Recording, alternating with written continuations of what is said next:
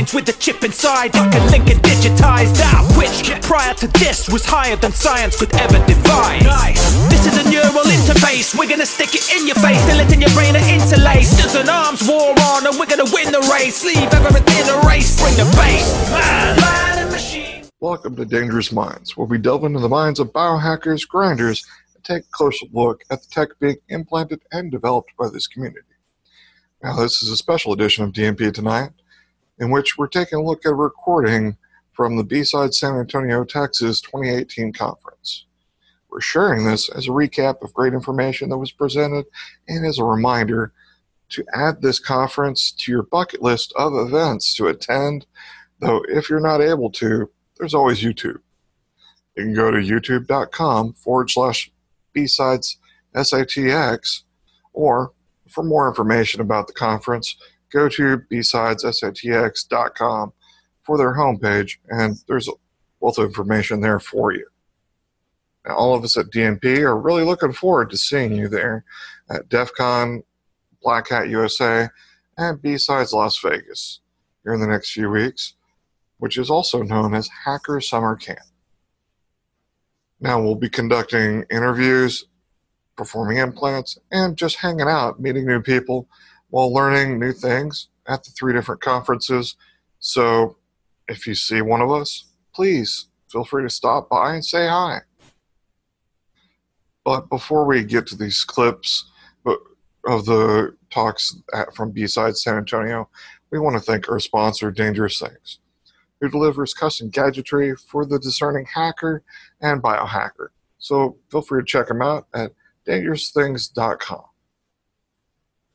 Now, if you or your organization would is interested in sponsoring the efforts of the Dangerous Minds podcast, please feel free to reach out to us through email at info at dangerousminds.io, and we'll be glad to talk to you about it. Hello, everybody. How are you guys doing today? You guys enjoying your B-sides? Yes. Yes? Yes? That's awesome. So I have a special affinity for this B-side event because I originated it uh, about six years ago. I was the one who started decided, yes, San Antonio needs B-sides after being basically harassed into it by the other B-sides Texas folks, which included Michael Goff and Michelle Klinger from Austin and PFW there. So I'm very glad to see how wonderfully this has grown and how, I mean, oh, there's Stephen, yay. Everybody, let's give Stephen a hand. I handed this off to him three years ago, and it was like I'm giving away my baby kind of thing. But every year he has improved this thing and brought more into it. And it's been amazing. No, no, no. So it's been, but it's been, it's amazing, and I'm very proud of you. Thank you. Everybody, round of applause for Cindy for starting it here. Thank you. Okay. And now the Mutual Admiration Society is done. So let's go ahead and move forward. really new. Huh? Only the old guy gets the joke, really. Oh, I don't even know what you said, dude. okay, so I'm gonna go ahead and tell you a little about my a little bit about myself. My name is Cindy Jones. Um, I'm originally from the Los Angeles area, and I went to uh, I was a psych major in college. Um, human mind is really scary. It's a scary place to be messing around. The uh, I took a had some weird stuff happening with a couple of my classes, and so I took a break.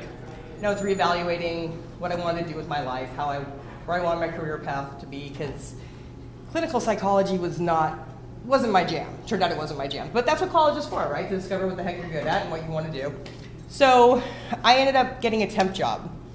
This temp job had me doing, I was working for a computer peripheral company. So basically, they were selling what they called multimedia kits, or CD-ROMs and sound cards in a box. And it came with all kinds of games. And you would put this in your 386 or your 486 computer, and all of a sudden you had sound and you had CD-ROM, and you could play these awesome games. And I was putting, typing in model numbers and addresses, and I was bored to tears. So they saw that I was kind of poking my nose in areas that I didn't necessarily belong. It's just a little data entry person. And they created a role for me. And that was an associate tech. So time moves forward. I get better and better at my job. Um, I'd been working, you know, doing working on BBSs and stuff for years, right? I've been on BBSs and playing games and things for a really long time. So, and I knew how to troubleshoot, you know, my own modem. I could get a figure out what COM port to put something on. So why shouldn't I be good at this too? So the evolution of my role within that organization started me at the very bottom as a data entry person and brought me into a spot where I was running all their online services. Now, in all fairness, all the online services at that point in time was Prodigy and CompuServe, so it's been a while. I've been involved in this game for a little bit of a little bit of time here. Um, so what I found out during that time frame is computers just made sense, right? The human mind was a really freaky place to be. There's some abnormal psych, psych classes that I was taking, and I was about doing um, uh, profiling for violent criminals. And it was just messed up in there. So computers were logical. They did exactly what you told them to do, right? That appealed to me in ways you can't even imagine. Now, half the time that they're glitching out, it's still doing exactly what you told it to do, right? You just told it to do it wrong. so be it. So that company went out of business. I got laid off. It was a mass layoff, which was really beneficial for me because I was able to go ahead and they provided retraining. Uh, the state of California at the time was like, you know, we will go ahead and give you, uh, you know, a certification course. Which would you prefer, Novell or Microsoft? Oh, Microsoft sounds kind of cool.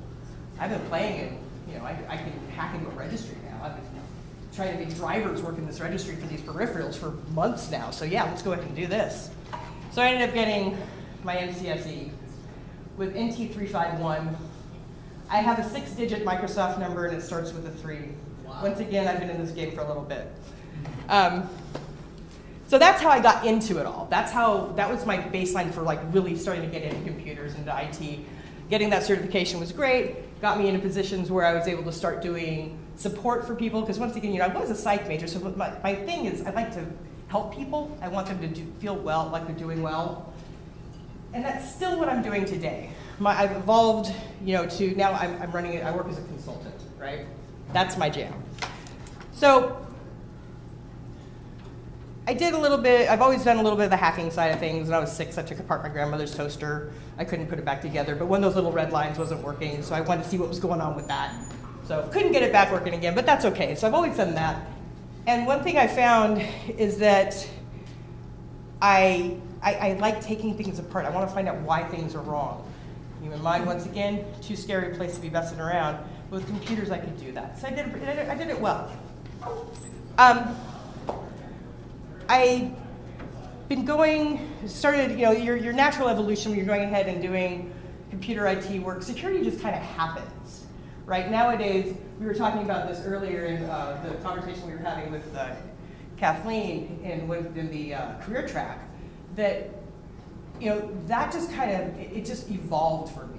We didn't have information security majors when I was in school. You know, I was there to. I mean, if you were lucky, you could find something that had to do with computer information systems, but even that was far and few between. Certainly not the school that I was at. So, falling into security and realizing that you want to go ahead and protect what's out there just kind of happened for me. It was a kind of interesting, like an eye-opening experience for me because it just kind of fits so well. Because not only can I protect things, but I can also help the people and the organizations and the individuals that I'm there to represent and to go ahead and get them in a position where their stuff isn't being spread all over the internet, right? So, falling back to that hacker lifestyle and everything else, I started going to DEF CON I think it was 13 or 14, I don't remember. But I got a lot out of the classes, a lot out of the talks, excuse me, out of the talks. They weren't doing classes then. Um, one of the advantages to being me I was, I was a super timid individual. I would be like, I'd go to a talk and I'd go back to my room. When they started showing it on the TV at the Rio, it was the best thing ever. I didn't even have to leave my room. It was spectacular. I never spoke to anybody. 10 years ago, if you would have told me I was standing right here, no, not my reality. I just wouldn't, that wouldn't have been me. Um, but I did get a lot out of DEF CON and of the talks that I saw there. And I started feeling like I needed to get something back. So I started volunteering. Um, started off with B-Sides Vegas, B-Sides Austin. Ended up building, starting to build this, which was awesome. Um, and, and I swear there's a point to all this background information. I'm not just saying all this. The uh, one of the, the culmination, recent culmination of all this volunteer work that I do, and I do a lot, was that DEF CON asked me to go for the first iteration of DEF CON China to help organize it. And I was like, heck yeah, I'm down. I'm going to China. That sounds awesome, right? So about 30 days ago, I got on a plane. I went to China. I helped organize the first DEF CON China, and it was amazing. It was such a cool event. Totally different than what you would expect from a DEF CON, right? But it was what it was because it was China. It's a totally different vibe over there. And you've got to do you. And it was an eye-opening experience as far as being in a area where nobody needs to speak English in China. So it was really interesting from a communication standpoint as well. So while I'm over there in this amazing country that I didn't really have a lot of time to, to check out, I realized that you know it's absolutely beautiful here, but the pollution was really, really bad. So I leave, I go ahead, we do DEF CON China, we have an amazing time. We leave there, and on the way back, I'm starting to feel a little meh, not feeling great. You know, it's been a busy few days, maybe I'm just tired. I land on Monday. Tuesday I'm home, I'm relaxing, and I'm writing this talk because I have to give this talk in three days or two days time in Salt Lake City. So Tuesday or uh, Wednesday I get on a plane, fly to Salt Lake City. Thursday I'm feeling kind of kind of worn out. Get up in front of an audience. They put me in the big room. I had uh, like. Oh, last call, everybody. If you want beer, last call. Um, feeling a little worn out. Feeling kind of really, actually really worn out in Salt Lake City. I get up on the big stage where I'm standing in front of about 350 people, which was the most intimidating thing ever. Huge room. Never spoke. I thought it was going to be a breakout session. And I give my talk. Well, the next, that night, I get back to my hotel and I'm sick. Not just sick, but I've, apparently I've uh, contracted pneumonia. I have no recollection of what this talk was in Salt Lake City. So today, it's going to be an adventure. so just you guys are forewarned. So basically, this is not something you're not going to hear anything new here. You're not going to hear a single thing new. Once again, everything old is new again because the world is still an ugly place. Okay? My job as a consultant, I go out there and my job is to say, your baby is ugly. Your security program sucks. Here, here, here, and here. Here's some recommendations so we can maybe improve things, right? And it can be anything from vulnerability management to you know inventory systems to your dev shop is just running you know hodgepodge all over you guys. What are you guys going, on here? It could be just about anything.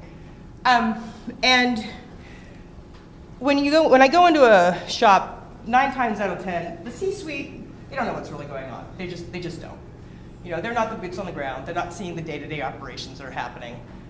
So you'll go ahead and I'll have a you know a kickoff meeting with the stakeholders, upper level stakeholders. They're like, so what do you think? You know, go ahead and give yourself a score on a scale of you know one to five. What's your how do you think your security program is running? Oh, you know, I'd say we're a solid four. Okay, you're wrong. I can't tell them that right off the bat, but once I go ahead and start getting into it, I can start evaluating the organization, different aspects of it, and be able to tell them how and why they're wrong and what they need to go ahead and invest in. So, telling people that their baby is ugly is uh, it's difficult in the best of times, but it can be straight out combative in the worst of times. So, with the advantage of having that psych- uh, this background in psychology, I am very strong in communication. And so, being able to take it to that level, and we talked about this a little bit earlier as far as being able to communicate with different levels of personnel, whether they're technical, non technical, leadership, whatever the case may be. But developing that skill set is very important, and maintaining that is extremely important to be able to get your point across. Um, so, when you're going ahead and you're talking to these people and they're telling you their security programs that are for, and they're wrong, it's not their fault. They just they only know what they're aware of, right? So going in and once again, spending some time performing an analysis, making the recommendations, helping them prioritize what they want to do next is super important. So when you're going ahead and talking to these folks, their first thing is like, well, you know, you're coming back here and you're telling us that on a maturity scale, we're we're barely managed. You know, we're not we're, we're not standardized. What are you telling us? We have a little five scale uh, five-tier scale that we use. And they're like, well, well, what's missing from our, from our programs? Well, a lot. The first question that we have was, the first thing we got is, is basically knowing what you've got. It comes down to this. Like I said, there's nothing new in this talk. This is the same problems we've been having for the past 10, I'd go ahead and say 20 years. What do you have within your organization? What do you need to protect? What's out there for hardware? What's out there for software? What kind of data do you guys have? Are you maintaining it in a, in a, a format that can be protected, depending upon the sensitivity level? Do you even have sensitivity, sensitivity levels specified for your data? What is it? I mean, the reality is you don't. People don't. These smaller organizations, I learned a lot from the DoD, where they actually are very anal retentive about categorization and classification. Um, are they really good at it? I guess that's up for debate. Dep- Depends on what you look at. So Well, they know what classification is when they lose them. they, they definitely know that. they definitely know that. So, how does this improve? I mean, how do we go ahead and get inventories of baseline systems, of software, of hardware, and data? I mean, wh- wh- where is everything at, right? So this is how the one way that these guys are going to improve, and this is time and time again. This is what I say on almost every single engagement that I am on. I feel like a broken record. You don't know what you have. Your Excel spreadsheet over there, over there, and over there, which is might be password protected, but probably isn't. But that doesn't matter because it's sitting on a file share that everybody has access to. People just can't wrap their heads around what they're doing wrong. So, understandably, a lot of times we've got IT shops that are also working as security practitioners. That's problematic, right? There's too many hats. You just can't do everything and keep the business running at the same time. So, has this gotten any easier? I mean, are there ways to go ahead and do this? One of the, uh, there's a few different reasons or aspects of things that are, are helpful that we should be able to leverage within, you know, the technology that's available to us right now. Um, enterprise licensing, for example, should make software licensing relatively simple, right? I mean, you've got enterprise licensing for your operating systems for the most part. You've got enterprise licensing for, you know, office, office products, whatever the case may be. Um, you're running, you know, you can go ahead and leverage different aspects of, of configuration management tools for any operating system, for pretty much any piece of software. But knowing what's out there is pretty limited. Um, patching. You know, we can go ahead and use everything from WSUS in conjunction or without, out of conjunction with SCCM. You can use Puppet, Jamf, whatever you want to do. You should be able to keep your stuff up, patched up, right? This stuff should happen. It's not happening. Um, standardization. Once again, you can go ahead, you know, most of the, let's face it, the world runs on Windows. It's, you know, SCCM is a great way to go ahead and ensure that standardization is being maintained, your configurations are being maintained. Using all the aspects of group policy. Do the stuff that matters. Make these images secure before you're picking them off. Um, your virtualization of hardware assets, that should be really simple. You go ahead and bring it up off of a template, which is hopefully pre-hardened. This should be making life easier, but it's not. Uh, your asset management tools, having that information coming out directly out of your ESXi you know, console, plugging right into your asset management tools so you'll be able to keep abreast of what's going on in your virtualized environment, that should be happening. It's not. So we've got a lot of challenges. You know, it's sad. They're the same challenges we had 10 years ago. Once again, nothing's changed. The technology names have changed. The, the, the malware out there is different. The vulnerabilities, sometimes those aren't different because we're still looking at 08. 06.3 is still out there. Um, organizations are running just old, old legacy applications and systems, and they had, say, oh, we can't upgrade. Well, someday you're going to have to. Cindy, is it, is it a, just the tools are bad? Do they have the right tools? They just tools They don't have the right tools. it? They don't have the, well, they, they may have, that's the thing, they may have the right tools, but they don't have, the, they're not using them in the right way. The processes are. Yeah, the processes are junk. You know, you got people, process, and technology. The technology for nine times out of ten, you got the snake oil. People, people are selling the snake oil, and they're doing a good job of selling the snake oil. But nobody finds out how to use it. They don't have the personnel in place to be able to leverage that. That's half of it. People, you know, and us in security, as a security practitioner, you will never be out of work. That will not take place unless you are being really picky and very specific on what you want to do. But there is work out there. I mean, I and, and, and you know, if you want to take some time to not have a job and just kind of sit back and figure out what your options are, you have that option because you're in InfoSec. We are so highly sought after that you have the pick of the litter. Unfortunately, on the flip side of that, the organizations who need people are feeling that. So we have the biggest issue there as far as getting the right, I'm going to say this and I kind of hate the fact I'm saying it, the right butts in the seats, right? The people who actually know the technology, who know how to run this stuff, and who effectively can go ahead and manage processes, who can go ahead and enforce policy, assuming the policy is written appropriately. We'll get into that in a minute, because it never is. so let's talk about our current challenges as far as like software goes. Um, from a software perspective, we've got people running local admin, they're installing whatever the heck they want. It doesn't matter. There's no blacklisting of applications taking place because that technology was only rolled out halfway, you know, whatever they had, it's only rolled out halfway to do antivirus. There's no whitelisting or blacklisting because that's too hard. That would take too much time. Once again, you're halfway using your tools. Um, patching, it's a legacy system. We can't patch that version of Java. If we do that, what's going to happen? The world will explode. We'll never be able to access the system again. Are they putting it off anywhere, like sandboxing it at all? Maybe going ahead and using some kind of a, you know, Citrix client or something to access it? Or not?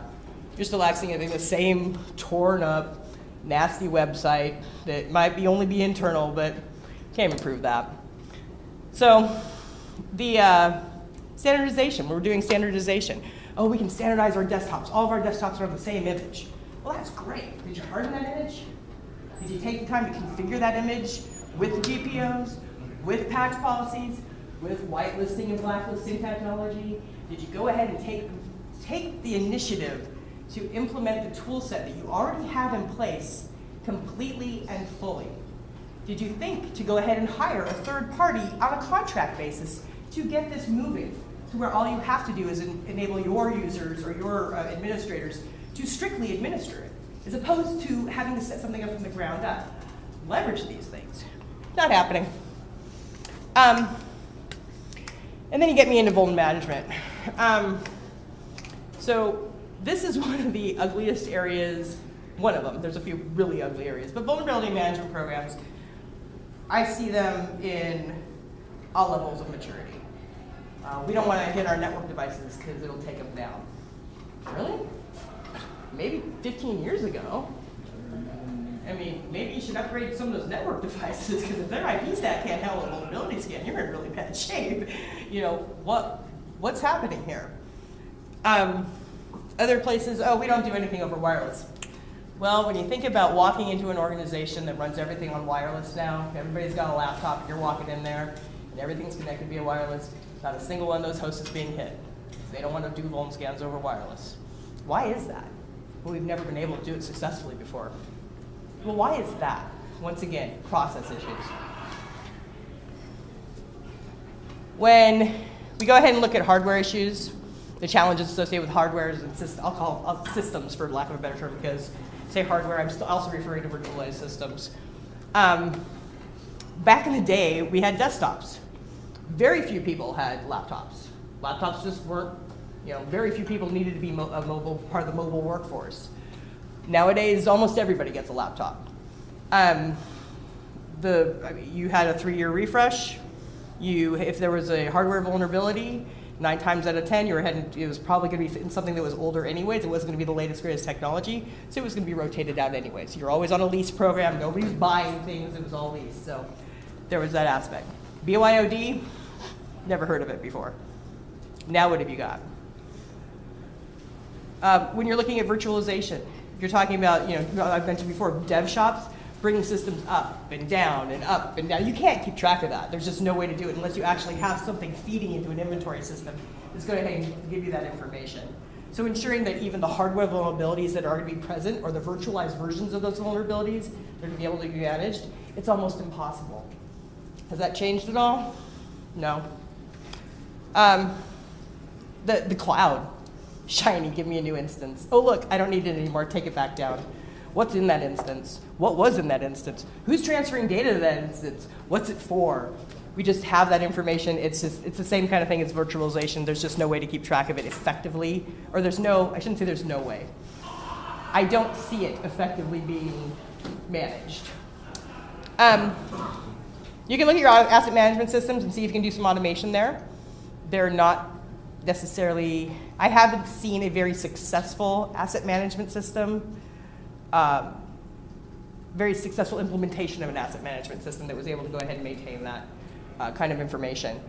The customization that would have to take place between all the cloud environments, uh, between the AWS, the Azure instances, your virtualization instances, what people are running on their desktops, they're bringing up their own, you know, bringing up their own VMs on their desktops, keeping track of that information. That's really difficult to find, very difficult to manage, almost impossible to go ahead and include in asset management. So, what does all this equate to? Basically, for lack of a better term, rogue devices. These are things that your IT shop, your security shop, nobody knows they're out there what do you do about that? You've got systems that haven't been patched in how long? Because once again, they're on the wireless. They can't do any vulnerability scans. They certainly can't be aware of the latest patch that get pushed because they're only checking into WSUS once in a while because, well, we don't go ahead and require anybody to go on the VPN. We're not using the uh, asset man or using our patch management system appropriately. It's not checking in with home. It's just going about its business. You know, people are just going about their business on the outside of the world. So, so what can you do? I mean, you've got everything under the sun here. We've got options with BYOD. You, it, it's, it's, it's a losing battle, right? It sounds like a losing battle. What are you going to do? Oh, we've got zero trust. That's it. That'll save the world, right? Well, you guys can't even manage your patch management program. You can't manage, I'm not saying you guys, I'm not pointing for you guys, but you guys being organizations out there, their zero trust is only going to be effective as your ability to effectively manage certificate authority, pushing those hardware certs out, and ensuring that they're useful, right? So that is a solution. Probably not if you can't get your patches pushed.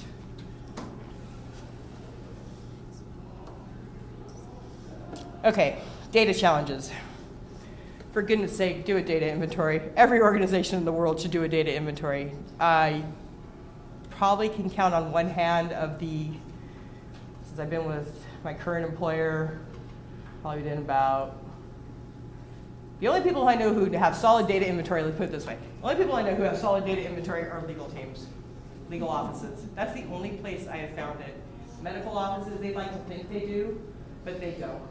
It's really, you just can't, it, you can't wrap your head, hands around it. There's always going to be an Excel spreadsheet somewhere. It's going to have social security numbers, medical diagnoses, um, whatever the case may be. Credit card information, if you're in a nightmare scenario, would, that's entirely possible as well. But it's almost impossible to go ahead and wrap your arms around it. For whatever reason, the lawyers have got it right.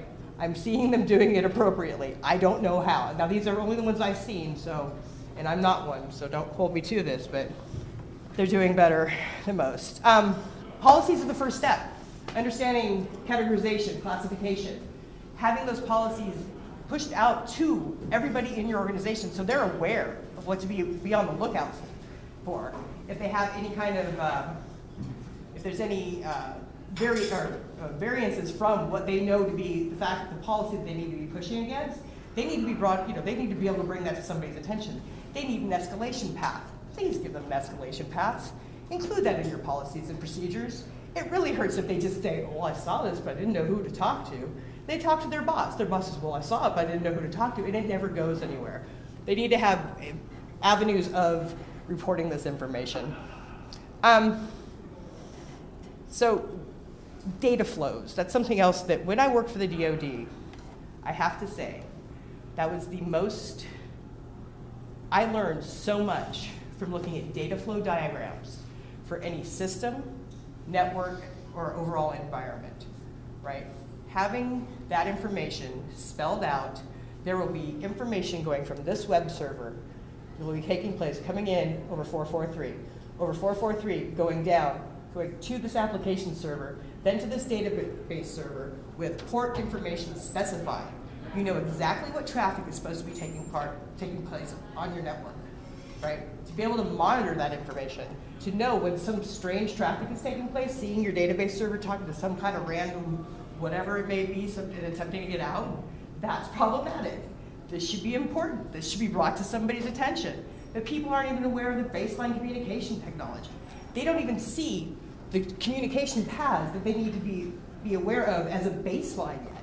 So one thing that I always push is uh, the ability to have your data flows diagram across the board at a system level, at a network level, just throughout the organization. So, and, and have the appropriate protections put in place. My goodness, it's data. Just are, are you alerting on this data? Are you are, are these you know having that baseline established and monitoring for anything? But uh, when you've got the protection mechanisms in place, just verify, are you alerting on this information? Are the alerts so cumbersome that people are ignoring them because they're just too much? You don't have these use cases set up with your SIEM? I mean, how bad can that get? Alert fatigue is a real thing, let me tell you, I routinely filter things into a folder because I just don't have time to deal with it. I can't imagine somebody who's getting, you know, 75,000 of them a day. You're never gonna look at everything. Those aren't alerts. Mhm. Those aren't alerts. No, they're it's notifications. spam.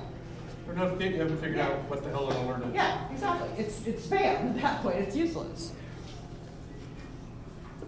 So, how do we meet some of these challenges? Believe it or not, there might be a light somewhere at some at the end of some tunnel. It's not all doom and gloom. It's not all horrible. Um, there can be beautiful babies out there. They're not all ugly. There really can be beautiful babies. Um, how can we change it? How we can get things from the state they're currently in into a more positive, more mature environment to where we can feel confident that our data as individuals and corporate data is being protected. That sounded really positive. I hope it's true, but it's been a long time and it still isn't much different. Um, securing what you got. Uh, protect all of your sensitive data. That means encrypt. Encrypt again, and encrypt some more. Encrypt in transit, encrypt at rest, encrypt in the database. Just encrypt stuff. It's not, you have one encryption system out there, you're keeping track of one set of keys. You can do that for more. Encrypt some more. Just keep doing it. It's fine. this is fine. It's not going to slow down your. It used to be. I used to have people say, "Well, if I go ahead and enable uh, table space encryption on my database, that's going to slow down the application too much." You know what? Nobody's going to see it. Nobody's going to notice it. If you're in a trading company, if you're working for like a, a, a, a stock market trading trading organization, yeah, I can see it impacting you there because we're talking milliseconds we need to worry about. But when you're in your standard environment, nobody is going to notice that. Please encrypt. Um, go ahead and specifying access control. Monitoring, my goodness, monitor and fine tune your alerts. Get somebody in there to help you. Have somebody go ahead and say, no, this is useless. This is a false positive. It's been flagging for six years now and it still doesn't matter. And it really didn't matter because nobody was taking action on it anyway. So even if it did matter, it's a foregone conclusion. You're already pwned. Um, pushing for secure development. Training your devs. My gosh, train your devs. Um, which rolls right into education as well. Let people know what's appropriate, what's inappropriate, and what secure use of an information system is. You know, you just said that in a university that trains developers. But are they training them securely? I don't think so. Okay. So there's your question. Are they getting security training along with their development? Okay. So how are we securing the data? Um, only those who need access get access. Encryption, encryption, encryption. Know where it is. I'm, I kind of feel like I'm repeating myself because somebody needs to because nobody's changing anything over the past 20 years, people. This is something that needs to be addressed. Um, you've got, we've got to get back to basics and go ahead and start doing this. But Cindy, if, if I'm encrypting my database, Mhm. and I'm encrypting my application and all the communication in between, if it sits on the internet, they're coming in through the application layer, which already has granted access to the database, so that the fact that it's encrypted doesn't really matter because I'm unfolding the application. Now, secure development is important. Yes, exactly, and that's one of the reasons why we gotta have to go ahead and ensure that this is built in from the baseline. Education and not just awareness training, which don't get me wrong, I'm pro, very pro-awareness training, needs to happen, but secure development needs to take place. And everything that goes along with that. That includes code testing peer review, static fuzzing, I don't care what you're doing, application pen testing, across the board, this needs to take place. All this information needs to be addressed before it gets to the point where it's in a production environment and that thing's facing up the internet and some, some little, some kid who's having too much fun down this little application decides to go to town on it, or what other, uh, whatever other, you know, bad actor you want to consider. So, um, going and securing, once we go ahead and secure the data, we need to go ahead and secure your access. Um, role-based access, it really is a thing. Stop giving everybody access to the world. In some of these smaller organizations, they know they just say it's easier, and I get that. Um, because they have, you know, three guys running IT. One of them is now the official head of security, and he can't manage all of it. Being able to go ahead and specify the roles, getting to app- the application layer, specifying roles within there. Scary to say, one of the most impressive role-based access control systems I've ever seen is a very large um, HR application.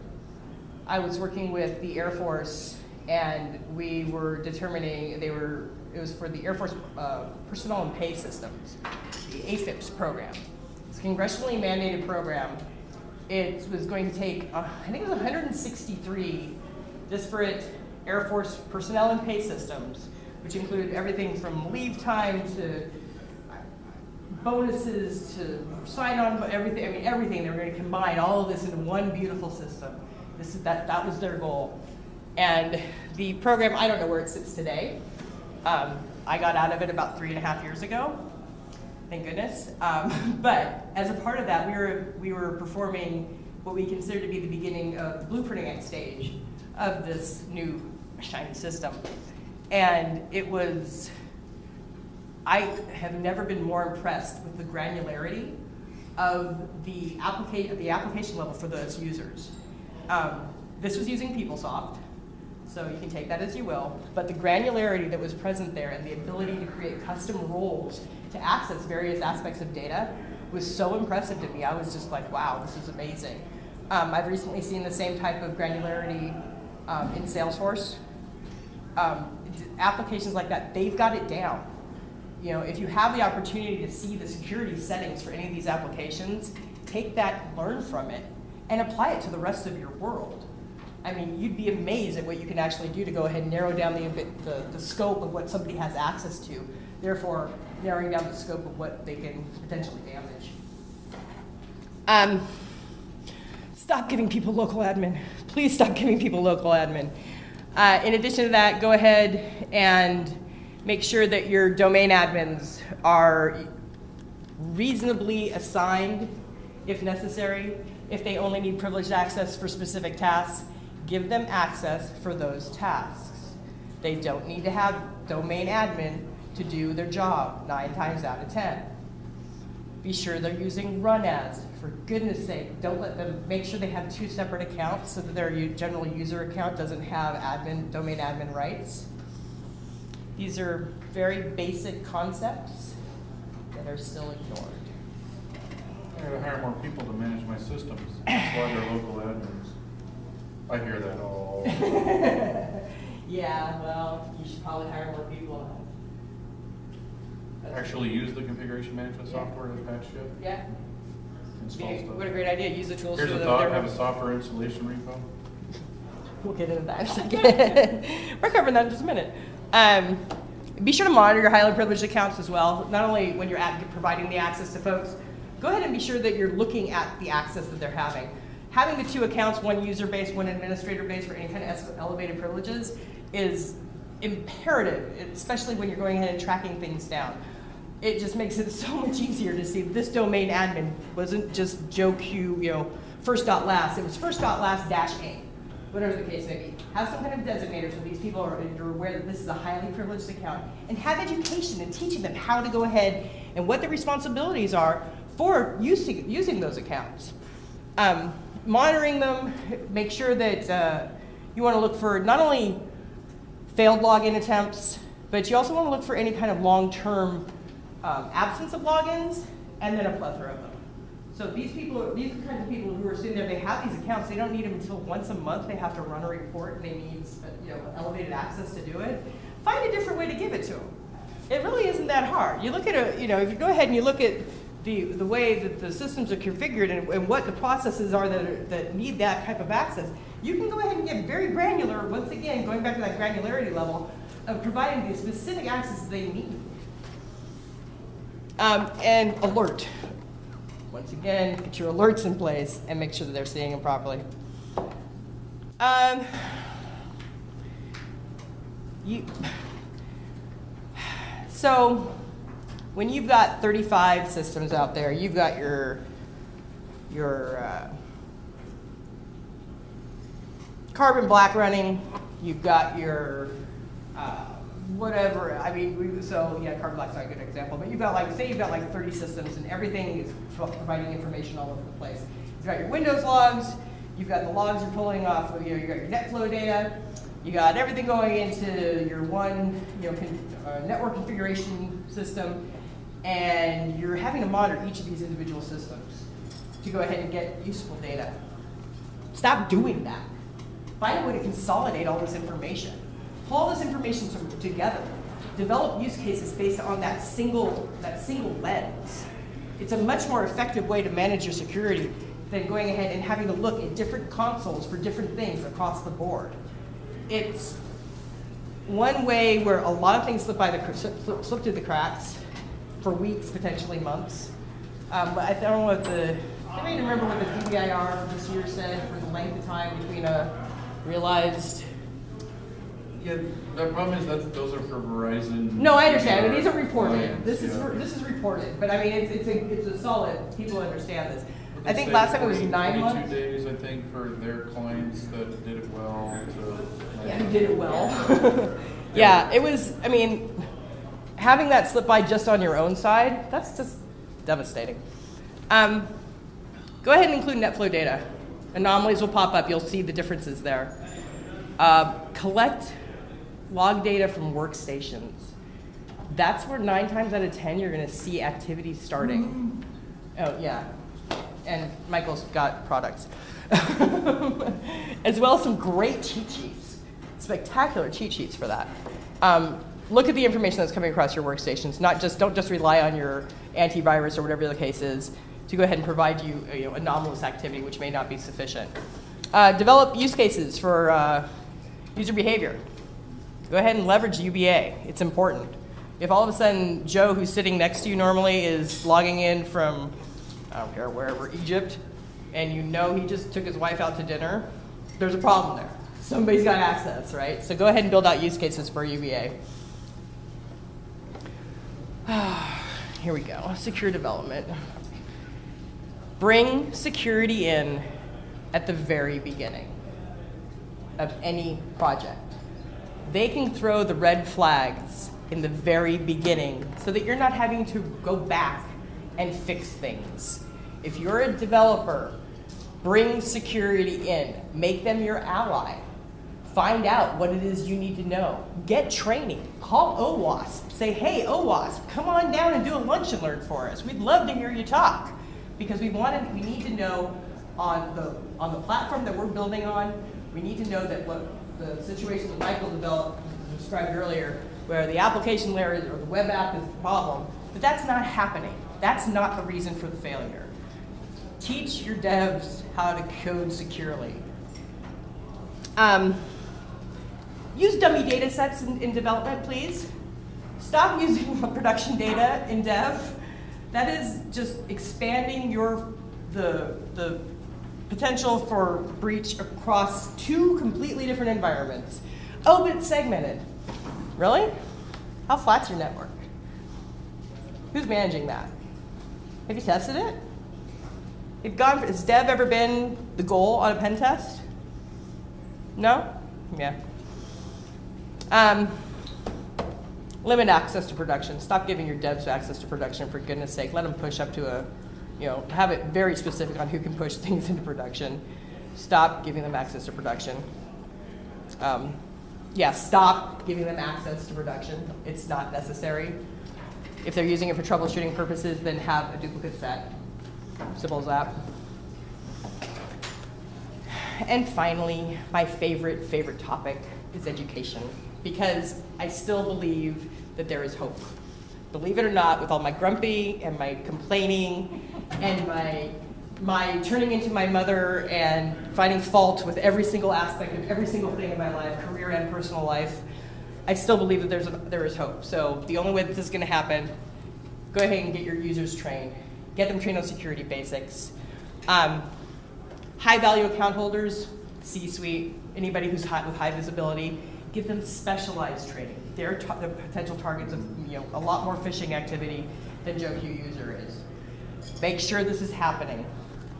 Um, focus the security training on the role. Make sure that your development shop is getting their training, but also make sure that your administrators are getting the appropriate training there. They need to know that they are also a high value target. And once again, because you're probably not using dual accounts, that their user account is this that much more valuable. And make them sure they are aware of this. Make sure they sign off on their responsibilities that they are aware of protect, that they need to protect that account. Excuse me. Perform baseline and ongoing testing of educational effectiveness.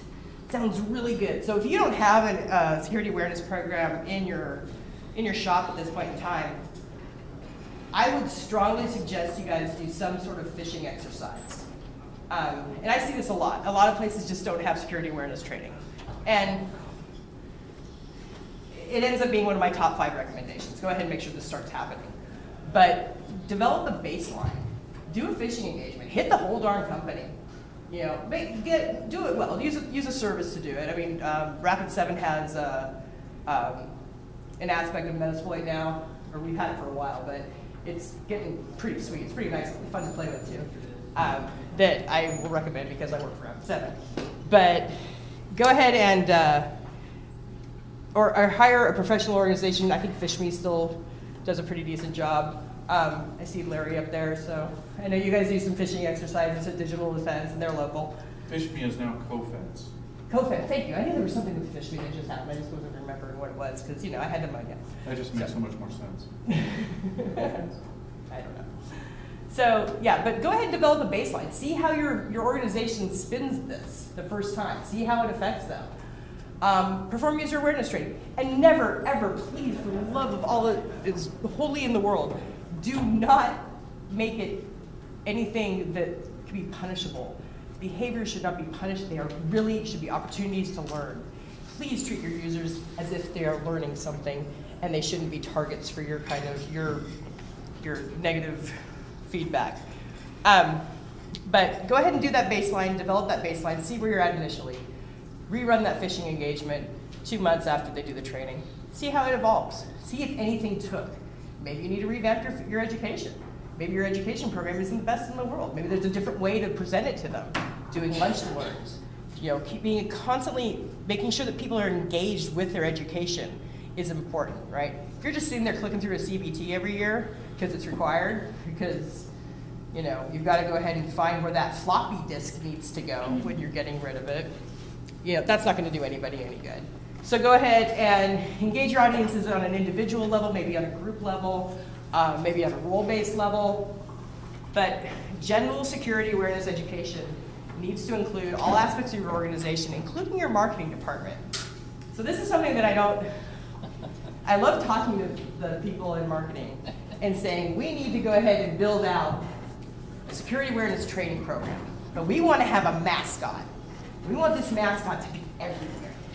We want posters up on the wall with this mascot, with security awareness tips. We want little squishy dolls that we're going to hand out to people eh, whenever we have our little powwows in the lobby, you know, giving out fresh donuts or whatever. And they're going to get those then too. They're going to get them as prizes, along with a $5 gift card to Starbucks. And they're going to get this for participating and responding to security awareness training events right? Make it a thing. Have them bring it home. Let the lessons be transferable to their lives. That's how you're going to go ahead and make a difference and get people to actually pay attention. So, as I said, I'm really passionate about education here as far as user training. Okay, so that's me. That's my talk after being on, absolutely, literally laying on, well, I think it was my deathbed for six days with pneumonia, coming back from DEF CON. So, anybody have any questions?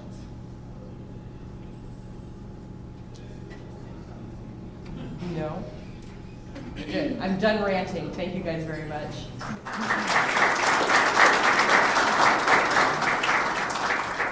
Special thanks to the team at BSides San Antonio for sharing this recording with us. And remember, if you're able to make it out to San Antonio, Texas for their conference, it'll be well worth the trip. For the panels and the topics covered are just a small amount of the action. With also, also the activities and the contests, as well as the networking available with the other attendees, that is the true payoff. So, our loyal listeners, if you'd like to know more about this journey we take weekly, please feel free to check out our homepage at dangerousminds.io or go to our Facebook page at facebook.com forward slash dangerous minds podcast. Keep in mind, events like these are listed on our DMP Google Calendar.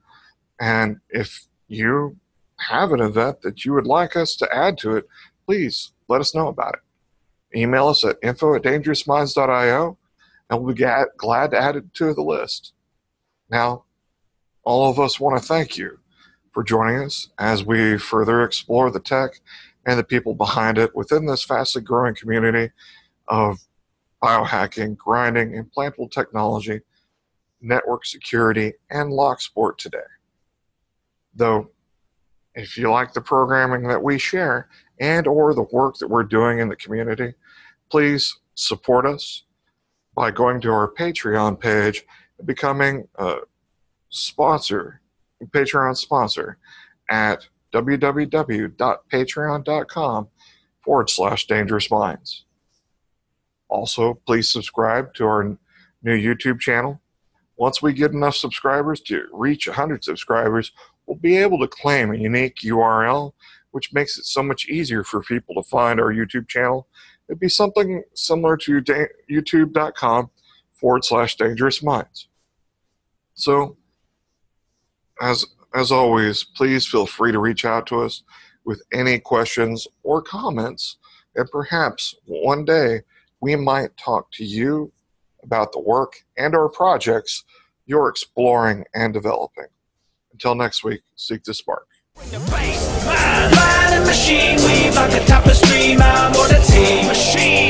Machine, human minds can't handle the dream. Scientific progression is steamrolling, there's no preventing it going ahead. Now we're intrinsically linked with technology, biology as we know it is dead.